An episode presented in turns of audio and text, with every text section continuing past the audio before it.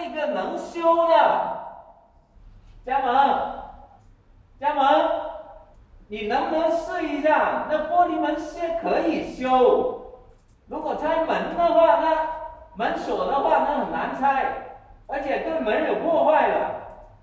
3、2、1，好，不管了，直接录了。哎，大家好，欢迎收听最新一期的 Nick Talk， 我是 Nick。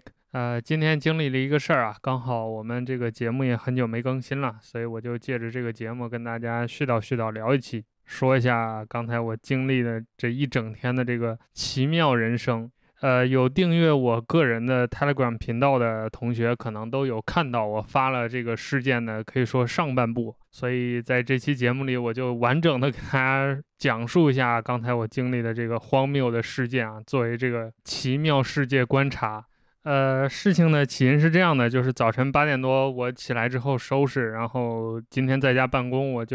而且我今天要发早报，所以我早晨就已经开始干活了。然后刚打开电脑倒腾了一会儿，就听见门外嘁里哐当的有这个脚步声，然后有几个人在咣咣咣拍门，那种感觉就好像是他在挨着这个门一个一个的拍，就在排查在找人的这种感觉。我当时就想着什么情况，就因为我这个楼层已经很高了，20多层，然后有几个年轻的听得出来大小伙子咣咣敲门，还挨个敲，我当时就想是不是讨债公司上门来了，然后谁欠债了是吧，这个一群讨债的挨个找人看人在不在。而且后来我就发现敲门的声音就集中在了我家对面的那户人家里，就反复的敲。我当时就在想，我当时还琢磨了一下，我说这要是挨个敲门，对方来者不善，如果敲到我家了我怎么应对，因为我比较鸡贼嘛，所以总会想一些安全方面的问题。最后就发现对方就敲到对门那家就不动了，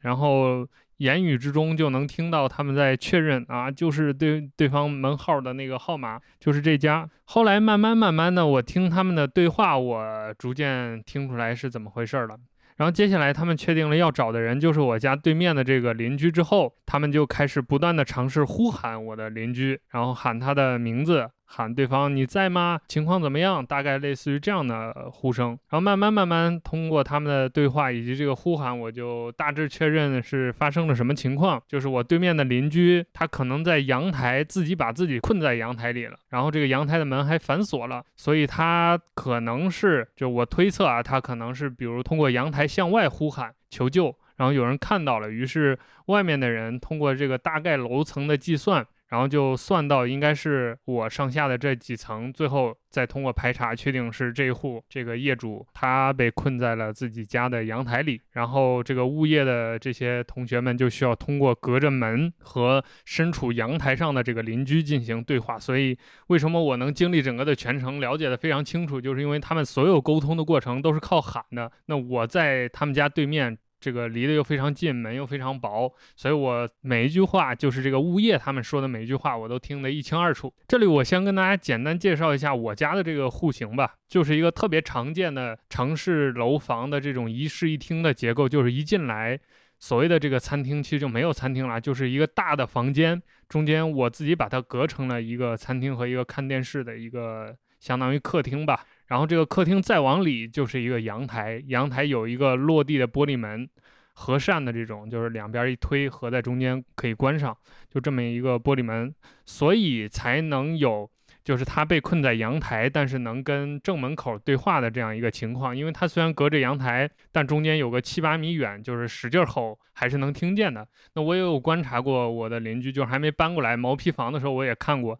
大概整个这个楼的楼层的结构都差，就是户型的结构都差不多，所以我推测我家邻居对门应该也是类似的这种情况啊。大概介绍一下这个户型。所以不管怎么说，他就被困在了阳台，然后就求救，这人就来救他呗。然后物业的小朋友们就跟他沟通安抚他，就说这个开锁的已经上门了啊，我们已经打过电话了，一会儿就会来救你。事情发展到这儿一切正常，就是一个很常见的一个都市家庭生活的意外。但接下来我就觉察到可能事件的走向要不对了。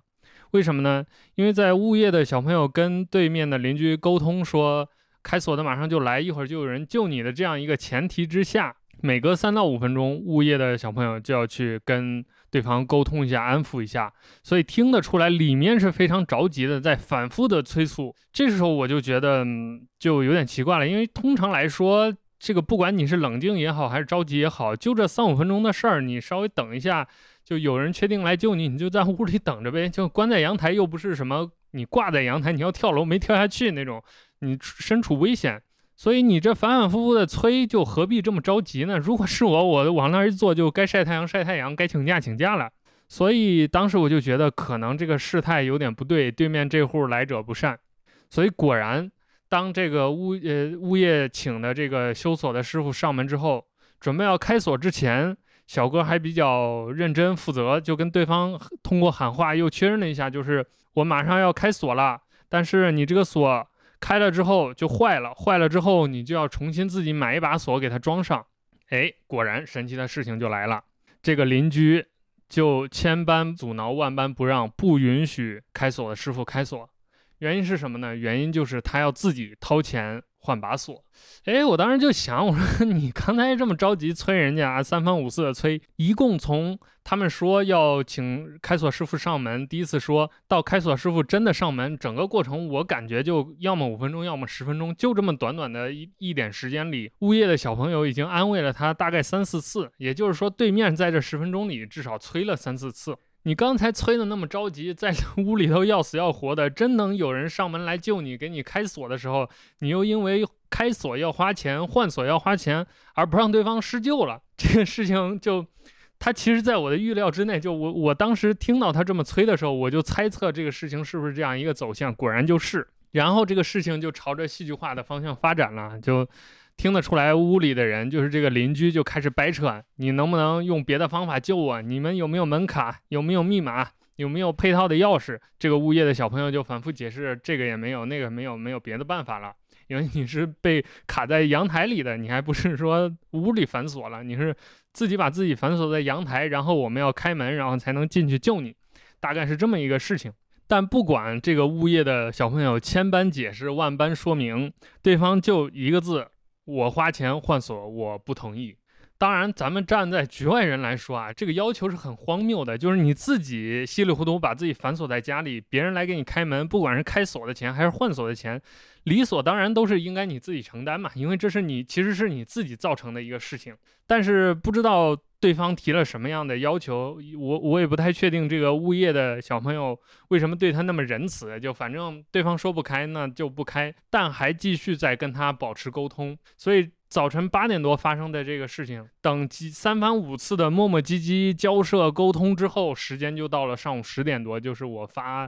那条 Telegram 信息的时候了。所以在那之前我都听着急了，因为他们不是说正常的沟通，他们吱哇乱叫喊，我整个早会是躲在卫生间里跟大家开会的。开完会之后我一出来还没完，我就挺生气了，我就出去跟那几个物业的小朋友说，我说呀，要不就算了吧，我看他这屌样他也不着急，他要不就在屋里待着吧。然后物业的这3-4个人就一脸无奈跟我笑一笑，然后意思一下。然后其中主要负责沟通的那个人嗓子都喊哑了，因为这个本身离得远就要喊，然后对方还很磨叽，就一直喊，嗓子都喊哑了。我也觉得这就完全犯不上，所以我就跟他们说，要不就放弃吧，丫乐意就让丫待着，什么时候想通了什么时候再找你们，你们再帮他找人给开门就拉倒了呗。但是物业还是很耐心很负责，继续在那儿跟他沟通想辙什么。然后这个事儿一上午我就继续办公，然后听着他们隔三差五喊两嘴，这个事儿就到中午了。到中午吃饭12点多我就下楼，发现物业就只剩下一个小哥在那还在跟他们沟通，就是那个嗓子喊哑的那个小哥。而且都到什么份上了，就是那个小哥实在没辙了，就对方这个也不愿意那个也不同意，他弄了根绳尝试就是伸进去，从那个门缝中间划过去，看能不能把那个锁给别开。而且这儿要插一句，就是我们这个锁物业给配的，它还算是个智能锁，就是它是有密码的，而且有指纹，虽然那个指纹也不怎么好使，但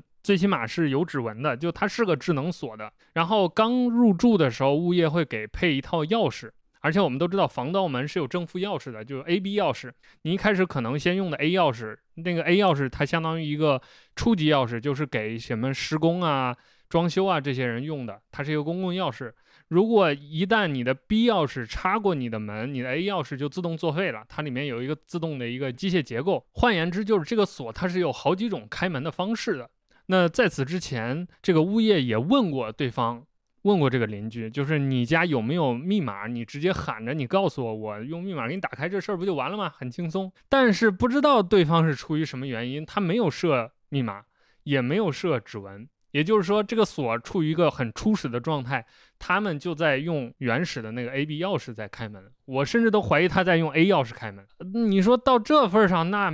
真是没辙了，就是你要么请开锁师傅上门，是吧？要么你就拉鸡巴倒呗。而且在这个过程当中，物业还帮他报了警，就是打了110，也打了119，对方都表示就是最好的办法。就换言之，就是他们就算到现场来，能做的解决办法也就是请一个开锁的师傅来给你把门打开，然后你自己出来。事实上我们来想，也就这个办法，你锁到屋里，那可不就是找个人给你把锁打开嘛，就这么简单嘛。所以换言之，就算公安就是110或者119到上门来，公安或者火警也不可能说他们来一个开锁的给你把门打开，照样是师傅上门给你把锁打开。而且只要开锁，它作为一个智能锁，那你只要开了锁，那这个过程就是不可逆的，那很显然就是要对你的锁芯有一些破坏或者是不可逆的这种改变的嘛，这我们都是人之常情可以理解的。但这个对面这个邻居就不，为什么？就是因为要花钱。然后就说回来啊，就是到中午了嘛，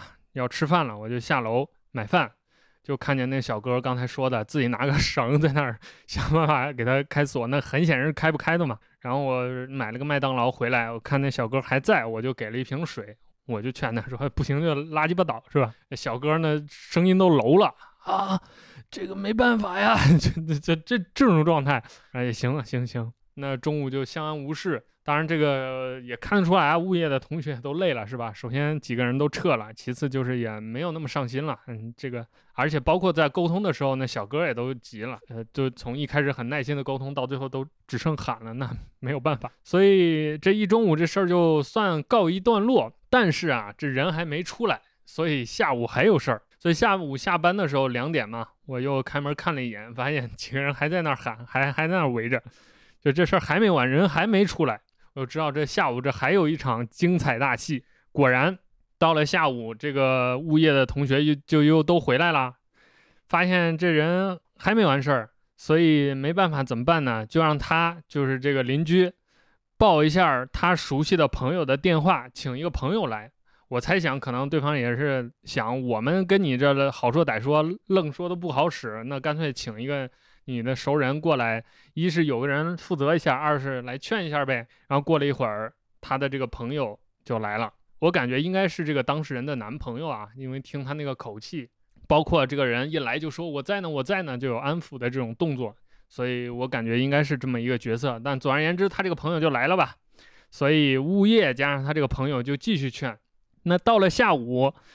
又有了什么新主意呢？这个物业就和他这个朋友商量说，干脆这样，你不是被困在阳台吗？那个阳台我们前面介绍它是一个玻璃门，所以干脆你能不能在里面打破那个玻璃，你走出来。其实因为它不是被反锁在家里了，它其实是相当于自己把自己反锁在阳台里，阳台那个门它打不开，所以那干脆你把玻璃打破，这样你不就出来了吗？就相当于脱困了，也不用涉及什么开锁，也不用涉及开锁不开锁这个问题了，因为你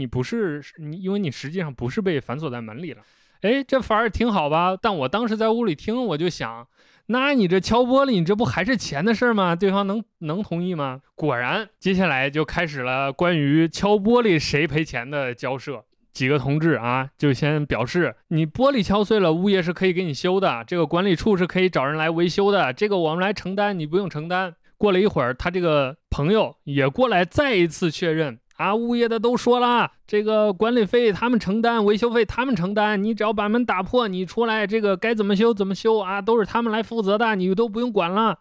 我说那个玻璃的费用他们负责修，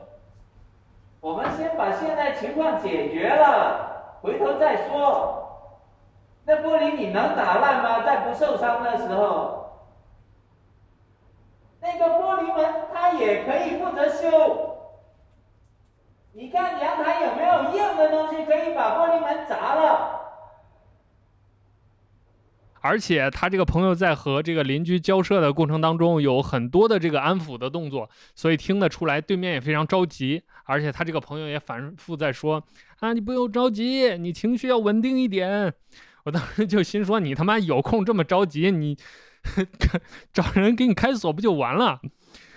哎，所以这个第二轮的关于这个敲破玻璃谁来掏钱谁来承担责任的这个交涉又持续了好长时间，然后最终的结果是不是他就干脆把牙一咬心一横，这个把玻璃打碎人就出来了呢？完全不是，这个事儿又不了了之了，他继续在里边待着，然后物业和她男朋友就继续在外面商量对策啊，商量办法，但是始终就是不吐口，就是这个门也没开，人也没出来，她就在里边继续着急，然后外面的人也继续无奈。事情到了这一步啊，我就对这个屋里的人就已经产生了极大的好奇，就是我在想，一个人他妈能鸡贼能抠逼到什么程度，才能一边滋哇乱叫在里边着急，一边愣是就是为了这个钱谁赔钱的这个事情不吐口。你说一个换一个智能锁好，你就嫌贵几百块钱，然后你生活比较窘迫，你出不了这几百，舍不得这几百，我尚可勉强理解。但是你说敲一块玻璃可能100块钱200块钱的事儿，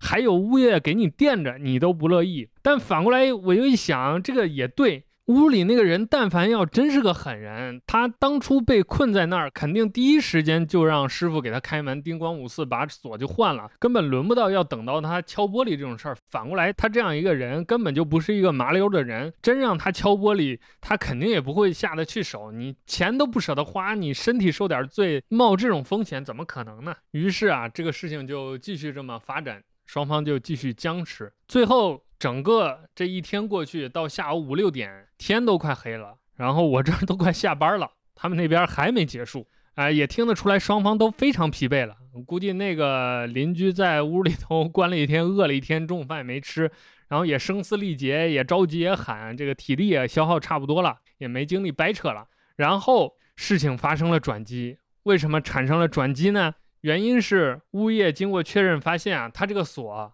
可以开，开完了之后呢是可以修的，而且根据我的猜想和他们沟通的这个判断，物业可能能承担这个修锁的费用。于是事情又回到了原点，就是终于这个邻居同意可以让修锁师傅来给他把锁打开，而且可能因为有人来替他承担这个修锁的成本，于是他终于确定自己不用花这个开门修锁的这个钱了，开门修锁的师傅也最终上门了。这已经是第3次物业喊开门修锁的师傅来了。所以在整个这个事件的末尾，我的门外传来的就是叮叮当当的这个拆锁和修锁的声音。而且大家都知道，其实开锁是很快的，即使是一个什么 C 级锁呀、高级安全锁呀，对于一个熟练的开锁师傅来说，打开就是3-5分钟的事情。但这个叮叮当当的声音却持续了大概有40分钟、1个小时这么长的时间。那说明什么？说明大部分时间都不是在开锁上，而是在修锁上。当然在这个事件的末尾，我还专门打开门，利用这个倒垃圾的机会，就是把垃圾放到门口的机会，看了一眼对面的邻居，他这个朋友也见到了，我这个邻居本人也见到了，就是一个很平凡的一个人。而且看得出来，当我见到他们的时候，他们已经整个这个情绪就已经冷静了，也不得不冷静了，折腾这么一圈，这个整个人都蔫了，就没有精力了，看得出来，就脸上没有任何的表情。然后那个师傅还叮嘱他说，你这个门是怎么回事啊，这个钥匙是一定要保管好的啊，没有这个钥匙是配不了锁的，为什么要跟强调这个？又扯到前面他们在沟通当中反复扯皮的这个，就是从上午8点钟，这个人就跟物业在喊说，你们能不能找人来给我配钥匙啊？配了钥匙，这个锁不就能打开了吗？然后物业就在跟他解释说，你这个凭空是不可能给你配钥匙的，你首先最起码得有一把钥匙才能给你配钥匙，这都是很基础的，对吧？他们就这个钥匙的配钥匙的问题扯皮了，可以说一整天，就是每隔10几20分钟、1-2个小时就要说回这个钥匙的问题，里边喊为什么不给我配钥匙，然后这个外面的小哥就跟他解释，没有钥匙怎么给你配钥匙。然后到下午他这个朋友来了，他这个朋友也跟他解释，没有你的钥匙我们配不了钥匙。哎，就反反复复的扯皮，就也不知道到底是谁的问题。但总而言之，到最后随着这个师傅最后一次再跟他解释，你没有钥匙不能配钥匙这么一个很浅显简单的道理，整个事件也宣告了结束。那现在我的门外终于平静了，我的窗外太阳也出来了，映照着晚霞，然后我也下班了，精彩的一天就这么度过了。所以这期节目就跟大家讲这么一个挺傻屌的一个事情。这个事情一边发生，我一边同步一些进度，跟一群朋友在一个群里聊，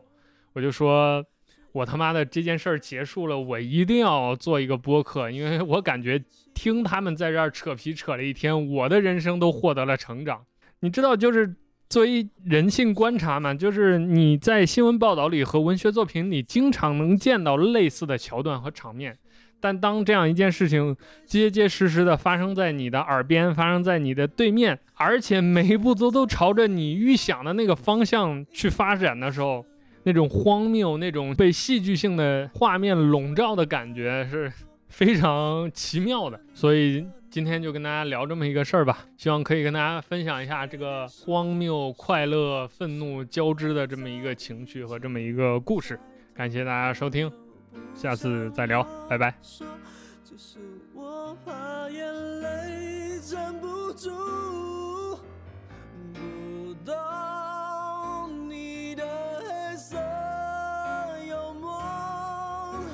伤痛却又在靠到我，说散你笑很久了吧，我不想拆穿你、哦、当初是你开的玩笑，伤痛却又在靠到我，说散你想好久了吧，败给你的黑色幽默。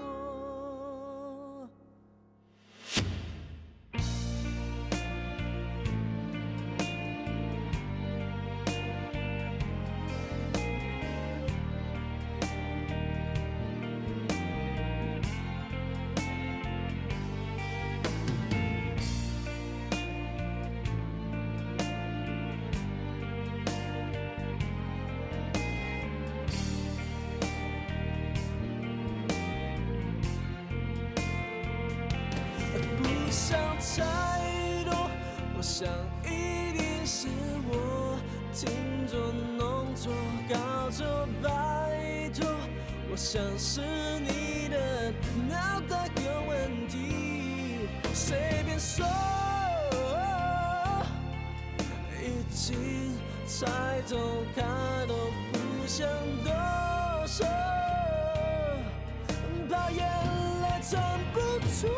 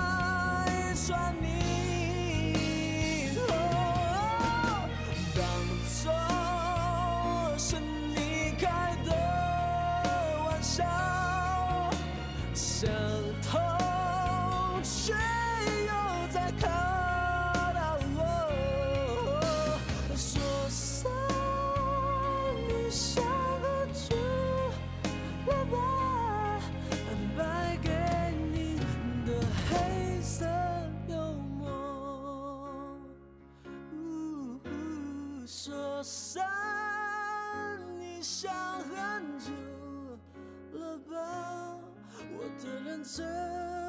败给